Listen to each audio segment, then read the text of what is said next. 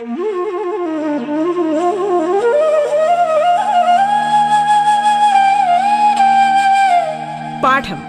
കേട്ടു പഠിക്കാൻ റേഡിയോ കേരളയിലൂടെ.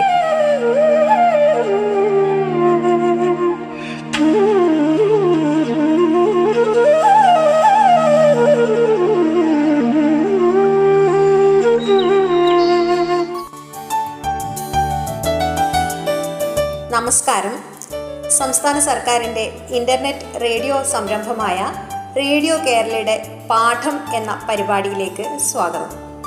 പത്താം ക്ലാസ്സിലെ ബയോളജിയിൽ സമസ്ഥിതിക്കായുള്ള രാസ സന്ദേശങ്ങൾ എന്ന അധ്യായമാണ് നമ്മൾ ഇന്ന് കേൾക്കുന്നത്. എന്റെ പേര് Sudhisha. Kadannappally government higher secondary സ്കൂളിലെ അധ്യാപികയാണ്. എല്ലാവർക്കും ക്ലാസ്സിലേക്ക് സ്വാഗതം.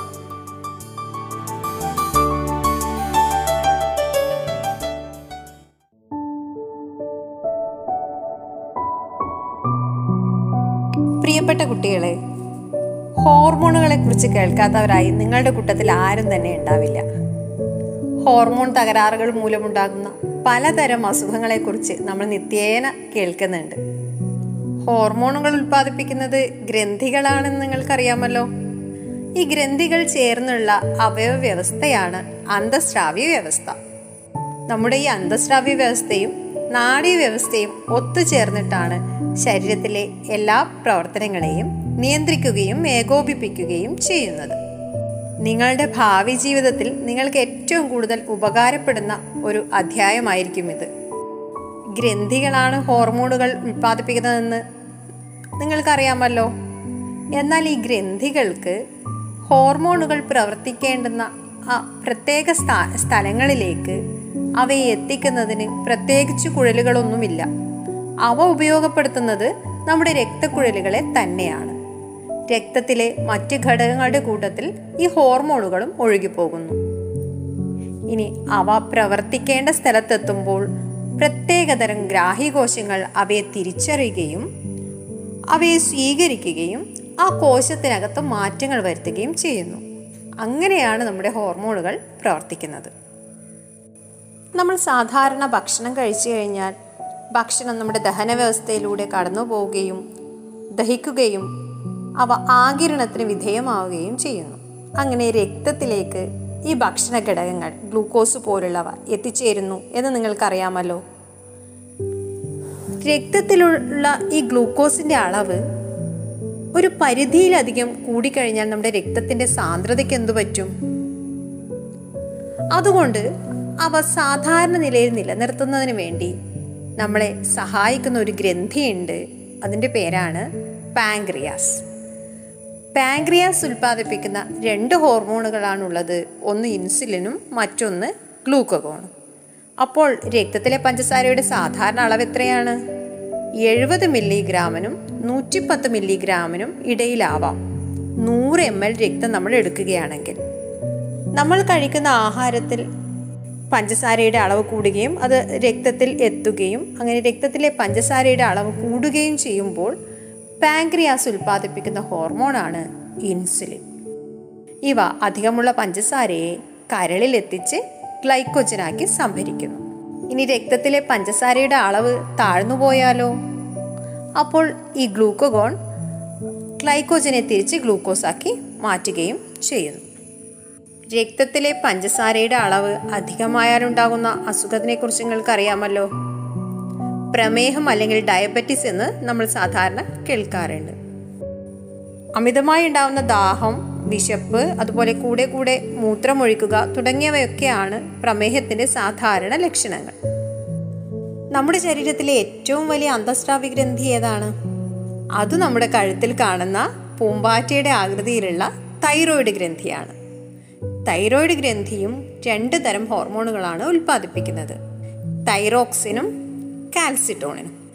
തൈറോക്സിൻ നമ്മുടെ ശരീരത്തിലെ ഉപാപചയ പ്രവർത്തനങ്ങളുടെ നിരക്ക് നിയന്ത്രിക്കുന്നതിന് സഹായിക്കുന്നു. ഊർജോൽപാദനത്തിനൊക്കെ സഹായിക്കുന്നു. എന്നാൽ കാൽസിറ്റോണിൻ സഹായിക്കുന്നത് രക്തത്തിലെ കാൽസ്യത്തിന്റെ അളവ് സാധാരണ നിലയിൽ നിലനിർത്തുന്നതിന് വേണ്ടിയാണ്.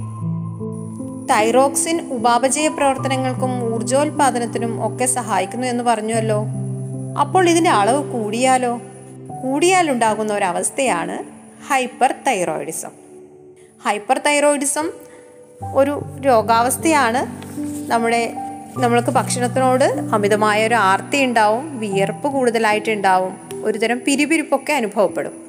രക്തത്തിലെ തൈറോക്സിന്റെ അളവ് സാധാരണയിലും കുറഞ്ഞാൽ ഉണ്ടാകുന്ന ഒരവസ്ഥയാണ് ഹൈപ്പോ തൈറോയിഡിസം ഇത് കൂടുതൽ കാലം കുട്ടികളിൽ നീണ്ടു നിന്നാൽ ക്രെട്ടിനിസം എന്ന് പറയുന്ന ഒരു രോഗാവസ്ഥയിലേക്ക് എത്തപ്പെടും. മുതിർന്നവരിലാണെങ്കിൽ മിക്സഡ് ഇമ എന്ന് പറയുന്ന ഒരു അവസ്ഥയിലായിരിക്കും എത്തപ്പെടുക. തൈറോക്സിനിലെ പ്രധാന ഘടകം അയഡിനാണ്. നമ്മൾ കഴിക്കുന്ന ആഹാരത്തിൽ വേണ്ടത്ര അയഡിൻ അടങ്ങിയിട്ടില്ലെങ്കിൽ ഗോയിറ്റർ എന്നൊരു രോഗാവസ്ഥ ഉണ്ടാകാൻ സാധ്യതയുണ്ട്. നമ്മുടെ തൈറോയിഡ് ഗ്രന്ഥി അമിതമായി വളർന്നു വരുന്ന ഒരു അവസ്ഥയാണ് ഗോയിറ്റർ എന്ന് പറയുന്നത്. രക്തത്തിലെ കാൽസ്യത്തിന്റെ അളവ് സാധാരണ തോതിൽ നിലനിർത്താൻ സഹായിക്കുന്ന ഹോർമോണാണ് കാൽസിറ്റോണിൻ. അപ്പോൾ രക്തത്തിലെ കാൽസ്യത്തിന്റെ സാധാരണ അളവ് എത്രയാണ്? അത് ഒമ്പത് മില്ലിഗ്രാമിനും പതിനൊന്ന് മില്ലിഗ്രാമിനും ഇടയിലാവാം. നൂറ് എം എൽ രക്തം എടുത്തു നോക്കിയാൽ. രക്തത്തിലെ കാൽസ്യത്തിന്റെ അളവ് കൂടുമ്പോഴാണ് കാൽസ്യട്ടോണിൻ ഉൽപ്പാദിപ്പിക്കപ്പെടുന്നത്. ഇത് അധികമായുള്ള കാൽസ്യത്തെ അസ്ഥികളിൽ സംഭരിച്ച് വയ്ക്കുന്നു. നിങ്ങൾ തൈമോസിൻ എന്ന യുവത്വ ഹോർമോണിനെ കുറിച്ച് കേട്ടിട്ടുണ്ടോ? അതെ നമ്മുടെ ശരീരത്തിൽ യൗവനം നിലനിർത്തുന്നതിനും ഹോർമോണുകളുണ്ട്. തൈമസ് ഗ്രന്ഥിയാണ് അത് ഉൽപ്പാദിപ്പിക്കുന്നത്. മാറലിന് തൊട്ടു പിറകിലായിട്ടാണ് ഈ തൈമസ് ഗ്രന്ഥിയുടെ സ്ഥാനം. തൈമോസിൻ രോഗപ്രതിരോധത്തിന് സഹായിക്കുന്നു. ലിംഫോസൈറ്റുകളുടെ പാകപ്പെടലിന് സഹായിക്കുന്നതിലൂടെയാണ് ഇത് സാധ്യമാകുന്നത്. എന്നാൽ ഈ ഗ്രന്ഥി ഏറ്റവും കൂടുതൽ പ്രവർത്തനക്ഷമമായിട്ടുള്ളത് നിങ്ങളുടെ ശരീരത്തിലാണ്. മുതിർന്നവരായ നമ്മുടെ ശരീരത്തിൽ അതിന്റെ വലിപ്പം കാലക്രമേണ കുറഞ്ഞ് അതിന്റെ പ്രവർത്തനക്ഷമതയൊക്കെ വളരെ കുറവായിരിക്കും. മുതിർന്നു വരുമ്പോൾ നമ്മുടെ ശരീരത്തിന്റെ യൗവനം നഷ്ടപ്പെടുന്നത് എന്തുകൊണ്ടാണെന്ന് ഇപ്പോൾ മനസ്സിലായി കാണും അല്ലേ? ഇനി നമ്മുടെ ഇരു വൃക്കകളുടെയും മേലെ ഒരു തൊപ്പി പോലെ കാണപ്പെടുന്ന ഒരു ഗ്രന്ഥി കൂടിയുണ്ട്. അഡ്രീനൽ ഗ്രന്ഥി എന്നാണ് ഇതിന്റെ പേര്. ഇതിന് രണ്ട് ഭാഗങ്ങളുണ്ട്. പുറമേയുള്ള ഭാഗത്തെ കോർട്ടെക്സ് എന്നും ഉൾഭാഗത്തെ മെഡുല്ല എന്നും വിളിക്കുന്നു. പുറമേയുള്ള ഭാഗമായ കോർട്ടെക്സ് കോർട്ടിസോൾ ആൽഡോസ്റ്റിറോൺ ലൈംഗിക ഹോർമോൺ എന്നിവയൊക്കെയാണ് ഉൽപ്പാദിപ്പിക്കുന്നത്. എന്നാൽ മെഡുല്ല എപ്പിനെഫ്രിനും നോർ എപ്പിനെഫ്രിനും ഉൽപ്പാദിപ്പിക്കുന്നു. എപ്പിനെഫ്രിൻ അഡ്രിനാലിൻ എന്ന പേരിലും നോർ എപ്പിനെഫ്രിൻ നോർ അഡ്രിനാലിൻ എന്ന പേരിലും അറിയപ്പെടുന്നുണ്ട്. ഇവ രണ്ടും നമ്മുടെ സിമ്പതറ്റിക് വ്യവസ്ഥയുടെ കൂടെ ചേർന്ന് പ്രവർത്തിച്ച് നമ്മളെ അപകടഘട്ടങ്ങൾ തരണം ചെയ്യുന്നതിന് പ്രാപ്തരാക്കുന്നുണ്ട്. ഒരു പട്ടി നമ്മുടെ പുറകെ ഓടി വരുമ്പോൾ നമ്മുടെ ശരീരത്തിനകത്ത് ഒരുപാട് മാറ്റങ്ങൾ ഉണ്ടാവുന്നതായിട്ട് നിങ്ങൾക്കറിയാം. സിമ്പതറ്റിക് വ്യവസ്ഥയാണ് അപ്പോൾ ഉത്തേജിതമാവുന്നത് എന്നും നിങ്ങൾ പഠിച്ചിട്ടുണ്ട്. അപ്പോൾ അഡ്രീനൽ ഗ്രന്ഥിയും നമ്മുടെ നാഡീവ്യവസ്ഥയുടെ ഭാഗമായ സിമ്പതറ്റിക് വ്യവസ്ഥയും ഒരുമിച്ച് ചേർന്ന് പ്രവർത്തിച്ചിട്ടാണ് ഇതൊക്കെ സാധ്യമാകുന്നത് എന്ന് നിങ്ങൾക്ക് ഇപ്പോൾ മനസ്സിലായി കാണും അല്ലേ? മെഡുല്ലയും കോർട്ടെക്സും ഉൽപ്പാദിപ്പിക്കുന്ന വിവിധ ഹോർമോണുകളുടെ പേരുകളും അവയുടെ ധർമ്മങ്ങളും എല്ലാവരും മനസ്സിലാക്കി വെക്കണേ. ഇത് നമ്മുടെ പരീക്ഷയ്ക്ക് ചോദിക്കുന്നതാണ് പലവട്ടം ചോദിച്ചിട്ടുണ്ട് ഈ ഭാഗത്തു നിന്ന്. നിങ്ങൾക്ക് എല്ലാ ദിവസവും ഒരേ സമയത്ത് ഉറക്കം വരുന്നതും അതുപോലെ ദിവസവും ഒരേ സമയത്ത് ഉറക്കം ഉണരുന്നതും കൃത്യം ഉച്ചയ്ക്ക് ഒരു മണിയൊക്കെ ആവുന്ന സമയത്ത് നമ്മൾക്ക് വിശപ്പ് അനുഭവപ്പെടുന്നതും ഒക്കെ നിങ്ങൾ ശ്രദ്ധിച്ചിട്ടുണ്ടാവുമല്ലോ. ഇതെങ്ങനെയാണ് സംഭവിക്കുന്നത്? നമ്മുടെ ശരീരത്തിനകത്ത് വല്ല ക്ലോക്കും ഉണ്ടോ എന്നാൽ ഉണ്ട്. ആ ക്ലോക്കിന്റെ പേരാണ് ബയോളജിക്കൽ ക്ലോക്ക് അല്ലെങ്കിൽ ജൈവ ഘടികാരം. പൈനിയൽ ഗ്രന്ഥിയാണ് ഈ ജൈവ ഘടികാരമായിട്ട് പ്രവർത്തിക്കുന്നത്. പൈനിയൽ ഗ്രന്ഥി ഉൽപ്പാദിപ്പിക്കുന്ന മെലാട്ടോണിനാണ് ഇതിന് സഹായിക്കുന്നത്. മെലാട്ടോണിന്റെ അളവ് കൂടുമ്പോൾ നമ്മൾക്ക് ഉറക്കം വരുന്നു. മനുഷ്യരായ നമ്മുടെ ശരീരത്തിൽ മാത്രമല്ല കേട്ടോ ഇങ്ങനെയുള്ള ജൈവ ഘടികാരമുള്ളത് ദേശാടന പക്ഷികളിലും മറ്റു മൃഗങ്ങളിലും ഒക്കെ ഇത്തരത്തിലുള്ള ജൈവ ഘടികാരങ്ങൾ പ്രവർത്തിക്കുന്നുണ്ട്. നമ്മുടെ ഒന്നാമത്തെ അധ്യായം പഠിക്കുമ്പോൾ നിങ്ങൾ തലച്ചോറിന്റെ ഭാഗങ്ങൾ മനസ്സിലാക്കിയിട്ടുണ്ടാകുമല്ലോ. ഹൈപ്പോ തലാമസിന് തൊട്ടു താഴെയായിട്ട് കാണപ്പെടുന്ന ഒരു ഗ്രന്ഥിയാണ് പിറ്റ്യൂട്ടറി ഗ്രന്ഥി. ഗ്രന്ഥികളുടെ ഗ്രന്ഥി എന്നൊക്കെ നമ്മൾ ഇതിനെ വിളിക്കാറുണ്ട്. കാരണം മറ്റു ഗ്രന്ഥികളെ നിയന്ത്രിക്കാൻ നമ്മുടെ പിറ്റ്യൂട്ടറി ഗ്രന്ഥിക്ക് കഴിയും. എന്നാൽ പിറ്റ്യൂട്ടറി ഗ്രന്ഥി സ്വന്തമായിട്ടും രണ്ട് ഹോർമോണുകൾ ഉൽപ്പാദിപ്പിക്കുന്നുണ്ട്. അവയിലൊന്നാണ് സൊമാറ്റോട്രോപ്പിൻ അഥവാ വളർച്ചാ ഹോർമോൺ. കൗമാര കാലഘട്ടത്തിൽ എത്തുമ്പോൾ കൂട്ടുകാരൊക്കെ വളരെ വേഗത്തിൽ വളരുന്നതായിട്ട് നിങ്ങൾ ശ്രദ്ധിച്ചിട്ടുണ്ടാകുമല്ലോ. എന്താണ് ഈ പെട്ടെന്നുള്ള വളർച്ചയ്ക്ക് പിന്നിലെ രഹസ്യം? അത് നമ്മുടെ സൊമാറ്റോട്രോപ്പിനാണ്. പിറ്റ്യൂട്ടറി ഗ്രന്ഥി ഉൽപ്പാദിപ്പിക്കുന്ന സൊമാറ്റോട്രോപ്പിൻ വളർച്ച ത്വരിതപ്പെടുത്തുന്നു. എന്നാൽ ചില ആളുകൾ വേണ്ടത്ര ഉയരം വെക്കാത്തതായിട്ട് നിങ്ങൾ ശ്രദ്ധിച്ചു കാണുമല്ലോ. അപ്പോൾ സൊമാറ്റോട്രോപ്പിന്റെ ഉൽപ്പാദനം കുറഞ്ഞു കഴിഞ്ഞാൽ അത്തരം ആളുകളിൽ ഉയരം കുറവ് കാണപ്പെടുന്നു. ആ ഒരവസ്ഥയെ നമ്മൾ വാമനത്വം എന്നാണ് വിളിക്കുന്നത്. എന്നാൽ ചില ആളുകൾ ഉയരക്കൂടുതലിന്റെ പേരിൽ ഗിന്നസ് റെക്കോർഡൊക്കെ നേടിയിട്ടുള്ളതായിട്ട് നിങ്ങൾക്കറിയാം. അല്ലേ? നമ്മൾ പത്രങ്ങളിലൊക്കെ ഇവരെ കാണാറുണ്ട്. ആ ഒരു അവസ്ഥയെ നമ്മൾ ഭീമാകാരത്വം എന്നാണ് പറയുന്നത്. പിറ്റ്യൂട്ടറി ഗ്രന്ഥിയിൽ ഉണ്ടാകുന്ന തകരാറ് മൂലം സൊമാറ്റോട്രോപ്പിന്റെ ഉൽപ്പാദനം ഇത്തരം ആളുകളിൽ അധികമാവുകയാണ് ചെയ്യുന്നത്. മുതിർന്നു കഴിഞ്ഞ ശേഷവും സൊമാറ്റോട്രോപ്പിന്റെ ഉൽപാദനം കൂടിയാൽ അക്രോമെഗലി എന്ന ഒരു അവസ്ഥയിൽ എത്തും. അക്രോമെഗലി ബാധിച്ച ആൾക്കാരുടെ മുഖത്തിലെ അസ്ഥികളൊക്കെ വളരെ വളർ അധികം വളർന്ന് വിരൂപമായ ഒരു അവസ്ഥയിൽ എത്തുകയാണ് ചെയ്യുന്നത്. ടീച്ചർ നിങ്ങളോട് നേരത്തെ പിറ്റ്യൂട്ടറി ഗ്രന്ഥി മറ്റ് ഗ്രന്ഥികളെ നിയന്ത്രിക്കുന്നുണ്ടെന്ന് പറഞ്ഞിരുന്നല്ലോ. അതിനുവേണ്ടി അവയെ സഹായിക്കുന്ന ഹോർമോണുകളാണ് T S H A C T H G T H തുടങ്ങിയവ. എന്നാൽ പ്രൊലാക്റ്റിൻ എന്ന ഹോർമോണും പിറ്റ്യൂട്ടറി ഗ്രന്ഥി ഉൽപ്പാദിപ്പിക്കുന്നുണ്ട്. ഇത് മുലയൂട്ടുന്ന അമ്മമാരിലാണ് കൂടുതലായിട്ട് കാണുന്നത്. അവരിൽ പാലുൽപാദനത്തിനാണ് ഈ പ്രൊലാക്റ്റിൻ സഹായിക്കുന്നത്.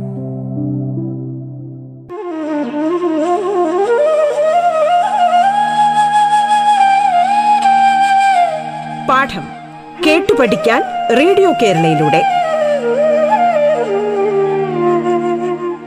പാഠത്തിൽ ഇനി ഇടവേള.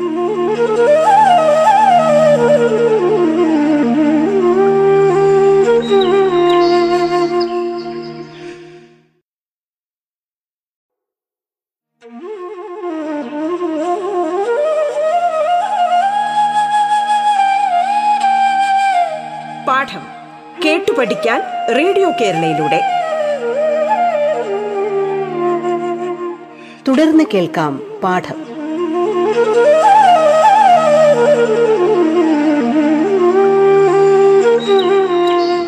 പത്താം ക്ലാസ്സിലെ ബയോളജിയിൽ സമസ്ഥിതിക്കായുള്ള രാസ സന്ദേശങ്ങൾ എന്ന അധ്യായമാണ് നമ്മൾ ഇന്ന് കേൾക്കുന്നത്. എന്റെ പേര് Sudhisha. Kadannappally government higher secondary സ്കൂളിലെ അധ്യാപികയാണ്. ഉറക്കം വരുന്നതും ഉറക്കം ഉണരുന്നതും ഒക്കെ കൃത്യസമയത്ത് എങ്ങനെയാണ് നടക്കുന്നതെന്ന് മനസ്സിലാക്കിയല്ലോ. അതുപോലെ നമ്മുടെ ശരീരത്തിൽ ജലത്തിന്റെ അളവ് കുറവാണെങ്കിൽ നമുക്ക് ദാഹം കൃത്യമായിട്ട് അനുഭവപ്പെടാറുണ്ട് അല്ലേ? അതുപോലെ നമ്മുടെ ശരീരത്തിൽ ഗ്ലൂക്കോസിന്റെ അളവ് കുറയുന്നു ഭക്ഷണ പദാർത്ഥങ്ങളുടെ അളവൊക്കെ കുറയുമ്പോൾ നമുക്ക് വിശപ്പ് അനുഭവപ്പെടാറുണ്ട്. അപ്പോൾ നമ്മുടെ ശരീരത്തിലെ വിശപ്പ് ദാഹം തുടങ്ങിയ കാര്യങ്ങളെയൊക്കെ നിയന്ത്രിക്കുന്നത് തലച്ചോറിന്റെ ഭാഗമായിട്ടുള്ള ഹൈപ്പോ തലാമസ് ആണെന്ന് നിങ്ങൾ ഒന്നാമത്തെ അധ്യായത്തിൽ മനസ്സിലാക്കിയിട്ടുണ്ടാവും. അപ്പോൾ ഹൈപ്പോ തലാമസ് ആണ് ആന്തര സമസ്ഥിതി പാലിക്കുന്നതിന് വേണ്ടി സഹായിക്കുന്നത്. ഹൈപ്പോ തലാമസ് പിറ്റ്യൂട്ടറി ഗ്രന്ഥിയെ നിയന്ത്രിക്കുന്നു. റിലീസിംഗ് ഹോർമോണും ഇൻഹിബിറ്ററി ഹോർമോണും ഉപയോഗിച്ച് പിറ്റ്യൂട്ടറി ഗ്രന്ഥിയെ ഹൈപ്പോ തലാമസ് നിയന്ത്രിക്കുന്നു. പിറ്റ്യൂട്ടറി ഗ്രന്ഥി മറ്റു ഗ്രന്ഥികളെയും നിയന്ത്രിക്കുന്നു. ഇതുകൂടാതെ ഹൈപ്പോതലാമസ് നേരിട്ട് രണ്ട് ഹോർമോണുകൾ ഉൽപ്പാദിപ്പിക്കുന്നുണ്ട്. ഒന്ന് ഓക്സിറ്റോസിനും മറ്റൊന്ന് വാസോപ്രസിനും. വൃക്കയിലെ ജലത്തിന്റെ പുനരാകിരണത്തിന് സഹായിക്കുന്ന ഹോർമോണാണ് വാസോപ്രസിൻ അങ്ങനെ ശരീരത്തിലെ ജലത്തിന്റെ അളവ് ക്രമീകരിക്കുന്നതിന് വാസോപ്രസിനാണ് സഹായിക്കുന്നത്. പ്രസവം സുഗമമായി നടക്കുന്നതിനും അതിനെ തുടർന്ന് മുലപ്പാൽ ഉൽപാദനത്തിനും ആ, സഹായിക്കുന്ന ഹോർമോണാണ് ഓക്സിറ്റോസിൻ. ഗർഭാശയത്തിലെ മിനുസമായ പേശികൾ പെട്ടെന്ന് സങ്കോചിക്കുമ്പോഴാണ് പ്രസവം നടക്കുന്നത്. അപ്പോൾ പ്രസവ വേദനയ്ക്കൊക്കെ കാരണമായിട്ടുള്ള ഹോർമോണാണ് ഓക്സിറ്റോസിൻ. ഇനി നിങ്ങൾ മനസ്സിലാക്കാനുള്ളത് ലൈംഗിക ഹോർമോണുകളെ കുറിച്ചാണ് ടെസ്റ്റോസ്റ്റിറോൺ ഈസ്ട്രജൻ പ്രൊജസ്ട്രോൺ എന്നിവയാണ് പ്രധാന ലൈംഗിക ഹോർമോണുകൾ. പുരുഷന്മാരിൽ കാണപ്പെടുന്ന ലൈംഗിക ഹോർമോണാണ് ടെസ്റ്റോസ്റ്റിറോൺ. ഒരു ആൺകുട്ടിയെ മുതിർന്ന ഒരു പുരുഷനാക്കി മാറ്റുന്ന ഹോർമോണാണ് ടെസ്റ്റോസ്റ്റിറോൺ. അതുപോലെ പെൺകുട്ടികളെ മുതിർന്ന സ്ത്രീകളാക്കി മാറ്റാൻ സഹായിക്കുന്ന ഹോർമോണാണ് ഈസ്ട്രജൻ. അത് അണ്ടോൽപാദനത്തിനും ആർത്തവചക്രം ക്രമീകരിക്കുന്നതിനും ക്രമീകരിക്കുന്നതിനുമൊക്കെ സഹായിക്കുന്നുണ്ട്. പ്രൊജസ്ട്രോണും സ്ത്രീകളിൽ കാണപ്പെടുന്ന ഒരു ഹോർമോണാണ്. നമ്മൾ മനുഷ്യരിൽ മാത്രമേ ഇങ്ങനെ ഹോർമോണുകൾ കാണപ്പെടുന്നുള്ളൂ.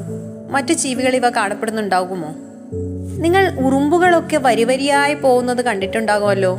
അപ്പോൾ ഉറുമ്പ് ഇങ്ങനെ വരിവരിയായി പോകുമ്പോൾ നിങ്ങൾ അതിനിടയിൽ ഒരു വിരൽ വെച്ച് കൊടുത്തു കഴിഞ്ഞാൽ അതിന് ദിശ തെറ്റിപ്പോകുന്നത് നിങ്ങൾ ശ്രദ്ധിച്ചിട്ടുണ്ടാകും. ഫിറമോണുകൾ എന്ന രാസപദാർത്ഥങ്ങളാണ് ഇതിന് കാരണമായിട്ടുള്ളത്. ഈച്ച തേനീച്ച ഉറുമ്പ് തുടങ്ങിയ താഴ്ന്നപടിയിലുള്ള ജീവികൾ അവയുടെ ചുറ്റുപാടിലേക്ക് ശ്രവിക്കുന്ന ചില രാസപദാർത്ഥങ്ങളാണ് ഫിറമോണുകൾ. ഇവ ജീവികളെ തമ്മിൽ ആശയവിനിമയത്തിന് സഹായിക്കുന്നുണ്ട്.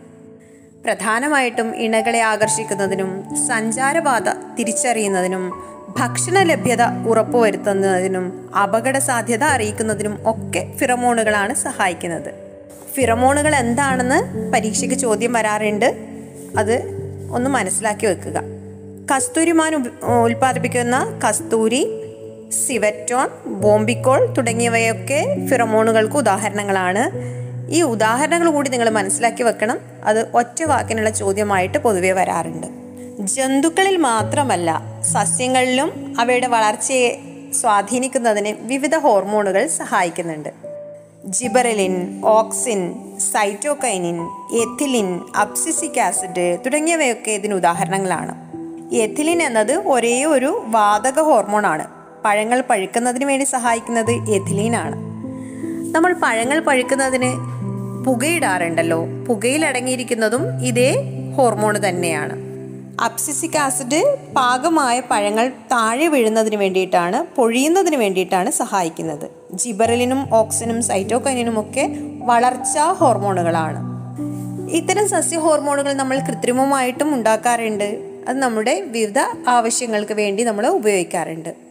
സസ്യ ഹോർമോണുകളെക്കുറിച്ചും കൃത്രിമ സസ്യ ഹോർമോണുകളെക്കുറിച്ചും നിങ്ങൾ മനസ്സിലാക്കി വെക്കണം. ഈ ഭാഗവും പരീക്ഷയെ സംബന്ധിച്ച് വളരെ പ്രധാനപ്പെട്ടതാണ്. ഹോർമോണുകളുമായി ബന്ധപ്പെട്ട കാര്യങ്ങളെല്ലാം എല്ലാവർക്കും മനസ്സിലായി എന്ന് കരുതുന്നു. നമുക്ക് ഈ അധ്യായവുമായി ബന്ധപ്പെട്ട കുറച്ച് ചോദ്യങ്ങൾ കൂടി ഇനി പരിചയപ്പെടാം. അലർജിയുള്ള ഒരു വ്യക്തിക്ക് ഡോക്ടർ ഒരു ഇഞ്ചക്ഷൻ നൽകാൻ തീരുമാനിക്കുന്നു. ഏതായിരിക്കും ആ ഇഞ്ചക്ഷനിൽ അടങ്ങിയിരിക്കുന്ന പ്രധാന ഘടകം? കോർട്ടിസോൾ ആയിരിക്കും. ഇനി വളർച്ചാ ഘട്ടത്തിൽ ഒരാളുടെ സൊമാറ്റോട്രോപ്പിന്റെ അളവ് കൂടുകയാണെങ്കിൽ ഏതവസ്ഥയാണ് ഉണ്ടാവുക? ജൈഗാണ്ടിസം. വളർച്ചാ ഘട്ടത്തിന് ശേഷമാണെങ്കിലോ? അക്രോമേഗലി. അതുപോലെ column A column B column C ഇങ്ങനെ തന്നിട്ട് അത് റീ അറേഞ്ച് ചെയ്യാൻ നിങ്ങളോട് പറയാം. ഫസ്റ്റ് കുളത്തിൽ ഗ്ലാൻഡ് അല്ലെങ്കിൽ ഗ്രന്ഥിയുടെ പേര് സെക്കൻഡ് കുളത്തിൽ ഹോർമോണിന്റെ പേര് മൂന്നാമത്തെ കുളത്തിൽ അതുമായി ബന്ധപ്പെട്ട ഡിസീസ് അല്ലെങ്കിൽ രോഗങ്ങളുടെ പേര്. കൃത്യമായി ക്രമപ്പെടുത്തി എഴുതാൻ ചോദിക്കാം. എല്ലാ ഗ്രന്ഥികളും അവയുടെ ഹോർമോണുകളും മനസ്സിലാക്കി വെച്ചാൽ നിങ്ങൾക്കിത് കൃത്യമായി എഴുതാവുന്നതേ ഉള്ളൂ. ഹൈപ്പോതലാമസ് പാങ്ക്രിയാസ് തൈറോയിഡ് തുടങ്ങിയ എല്ലാ ഗ്രന്ഥികളും അവയുടെ ഹോർമോണുകളുടെയും പേരുകളൊക്കെ മനസ്സിലാക്കി വെക്കുക. അതുപോലെ ഒരു ഇല്ലുസ്ട്രേഷൻ തന്നിട്ട് ഒരു ചിത്രീകരണം തന്നിട്ട് കാൽസ്യത്തിന്റെ അളവ് അതുപോലെ ഗ്ലൂക്കോസിന്റെ അളവ് ഇവ രേഖപ്പെടുത്തി വെച്ചിട്ടുണ്ടാവും. അതിന് ചില ഭാഗങ്ങൾ വിട്ടുപോയിട്ടുണ്ടാവും. അത് കൃത്യമായി പൂരിപ്പിക്കാൻ നിങ്ങളോട് ആവശ്യപ്പെടാം. അപ്പോൾ രക്തത്തിലെ കാൽസ്യത്തിന്റെ സാധാരണ നില നിങ്ങൾക്ക് അറിയണം ഒമ്പത് മുതൽ പതിനൊന്ന് മില്ലിഗ്രാം നൂറ് എം എൽ രക്തത്തിൽ.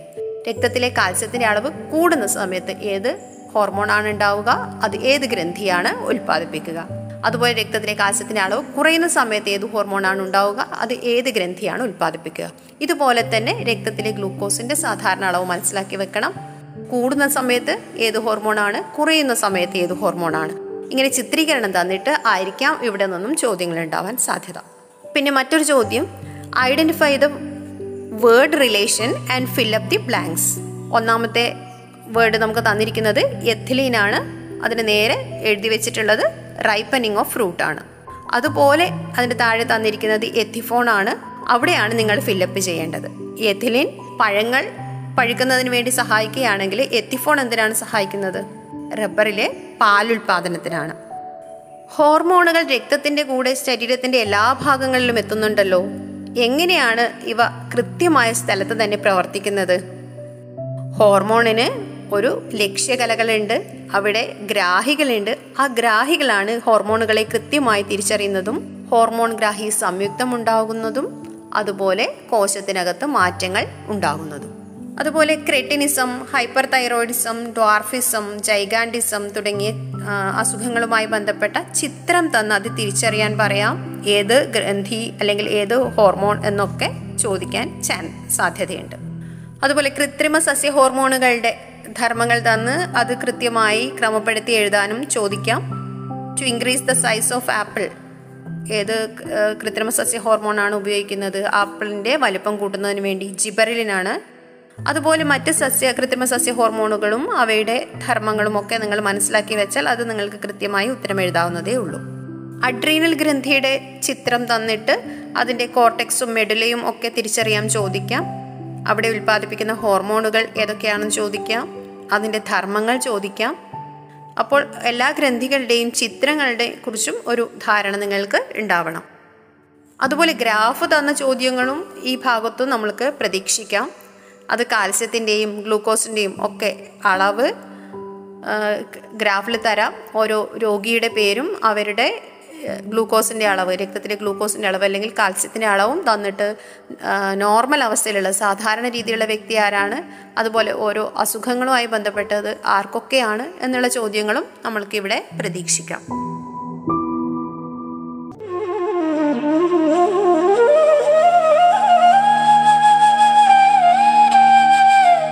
പാഠം കേട്ടു പഠിക്കാൻ റേഡിയോ കേരളയിലൂടെ. പാഠത്തിന്റെ ഇന്നത്തെ അധ്യായം പൂർണമാകുന്നു. ഇനി അടുത്ത ദിവസം കേൾക്കാം. നമസ്കാരം.